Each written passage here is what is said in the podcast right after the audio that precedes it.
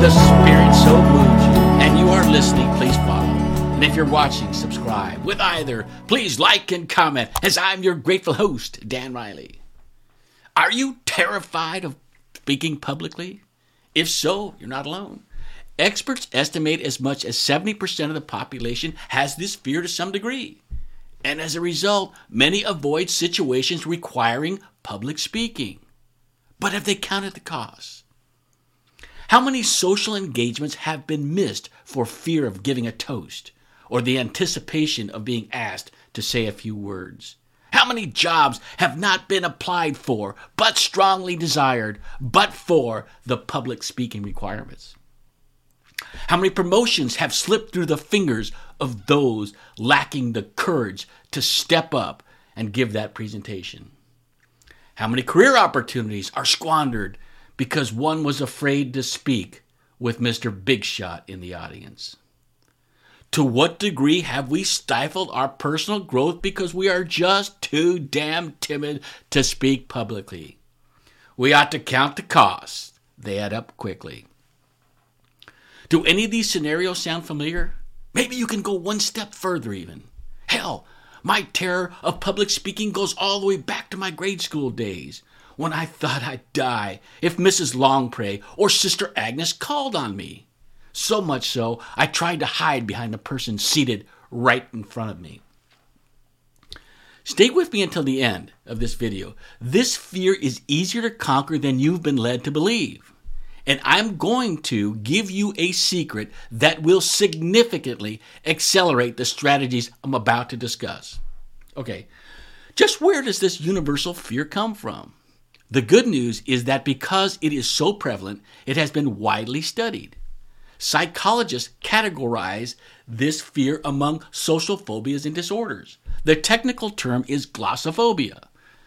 And at its core, the fear of public speaking comes from our primeval brain wiring. The reptilian part of our brain is hardwired to protect our reputations. For our ancestors, being part of a larger community was tantamount to their survival. And to remain part of that community, the maintenance of an acceptable reputation w- among the tribe was absolutely necessary. Even today, pr- the primitive part of our brain registers rejection by our respective larger communities as a threat to our existence. In our modern world, when it comes to speaking publicly, we perceive any audience as part of our community, especially that audience that consists of coworkers.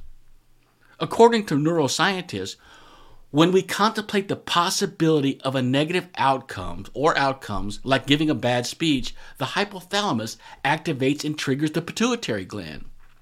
This in turn secretes an adrenal, res- adrenal response which stimulates the fight or flight response. For the would be speaker, fighting is not an option, so they metaphorically flee. More precisely, they choose to avoid speaking. In contemporary times, we have a broader interpretation of what our community includes, which is virtually any audience. We fear being judged or looking stupid. Some even feel like an imposter behind a lectern. Others feel inferior, not worthy of speaking to people with higher social or corporate status. And yet, still among us, there are legions who have learned to bypass this antiquated wiring in my decades of, of experience dealing with people in the business world who struggle with this phobia, I found they manifest this fear in one of two perceived inadequate, inadequacies. Number one, the fear of content inadequacies. And number two, fear caused by performance anxiety. Oftentimes, people suffer from both. If the fear stems solely from the belief that one is unqualified to speak on a certain subject, meaning content, the process for overcoming their fear is pretty straightforward. Learn what they need to learn to become qualified on the subject. Or more precisely, it is to gain the internal confidence that they are qualified. A person gripped solely with, by performance anxiety, on the other hand, the process for overcoming the fear must begin with the understanding that public speaking is more a skill that can be developed than an inherent talent possessed by only a select few. Conventional wisdom defines talent as something that is inborn, a natural ability, while skill is seen as something that is and can be acquired. When listening to the great historical speakers, people often conclude they were born orators. This is patently false. Most, however, have had a tremendous passion for the cause or causes to which they spoke. Their talent lied equally in their ability to sustain such passion long enough to develop the skills which made them the great orators they ultimately became. To be sure, the constituent characteristics and inborn physical qualities that lend to developing the skill of public speaking are not evenly distributed. But each of us are passionate enough about something, and that passion can sustain us long enough to learn the skills necessary to become an effective public speaker. As I said earlier, because glossophobia is nearly ubiquitous, it has been studied exhaustively. We not only know the causes, we know proven methods for overcoming this stubborn phobia. Here are some steps one can take to overcome the fear of public speaking. Number one, drill down. Identify how this fear is individually manifesting. Does it come from an insufficient knowledge of the subject matter or simply being too scared to get up and talk in front of an audience? Performance anxiety, in other words.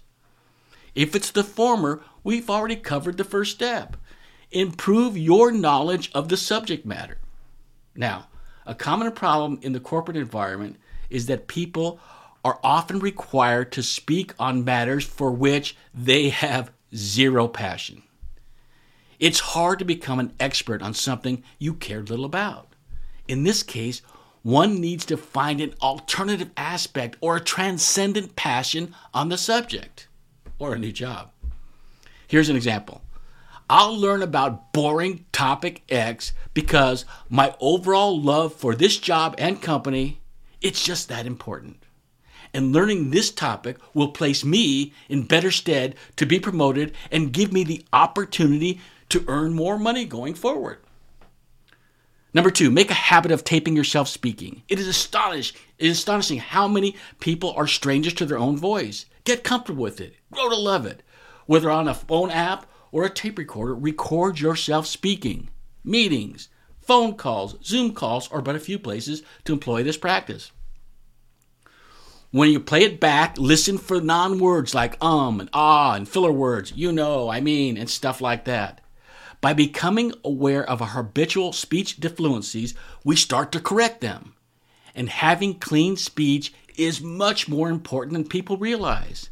Not only you perceive to be polished, it is a tremendous confidence booster as well. Number three, Enroll in a public speaking training course. Remember, public speaking is a skill that can be learned. Training increases competency, which builds confidence, which improves performance.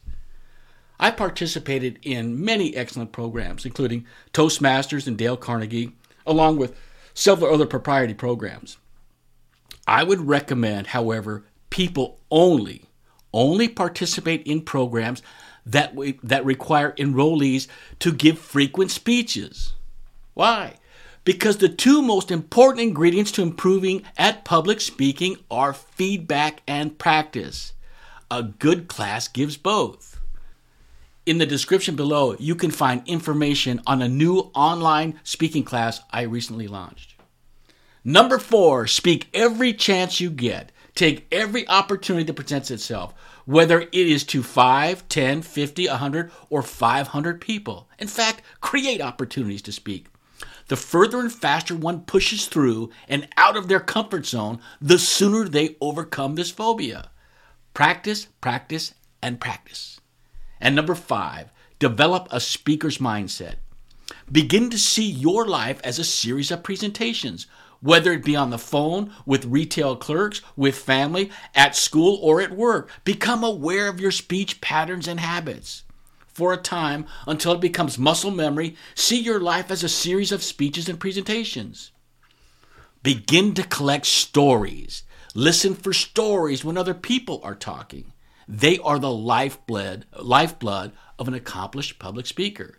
I did an entire podcast on this subject, and I'll provide the link in the description below. I told you earlier I would give you a secret that would drastically accelerate conquering the fear of public speaking? Well, here it is. Becoming an effective public speaker is largely a confidence game. Let me say that again. Becoming an effective public speaker is largely a confidence game. The world is full of public speakers who are not fundamentally sound by Aristotle or Cicero's standards, but are exceedingly effective in persuading, entertaining, informing, or inspiring an audience. They are not great speakers, but they are effective speakers. Why?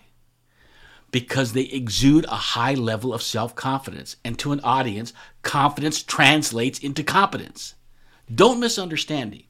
Don't misunderstand me. I'm not saying you can put any confident buffoon before an audience and they'll succeed. What I am saying is that a person who is highly competent in other areas of life and who exudes an overall air of self confidence usually wins with the audience.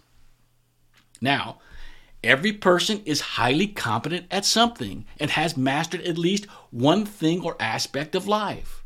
One could be a fantastic dancer, a musician, an athlete, a crocheter, or even a stock picker.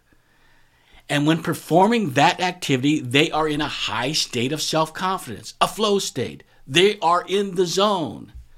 As a person undertakes the journey of becoming a great public speaker, they should emulate that state, that feeling, that vibration, that state of self confidence. Couple this state with the five steps I outlined above, one will conquer the fear of public speaking in no time. Before you resign yourself to that tired old cliche, I'm just not a speaker, count the costs. Never let it be said that you lost a raise, a promotion, a sale, a new job because you were too damn timid to speak. If you have cocooned yourself in the comfort of anonymity, secretly yearning to do more, then take the steps to learn this invaluable skill of public speaking. It changes everything. As for my part today, that's all there is. If you're listening, please follow. If you're watching, please subscribe. With either, please like and comment. This is Dan Riley taking you on an odyssey art. Until next time, sail away from the sail. Catch the trade winds in your sail. We're on the move now.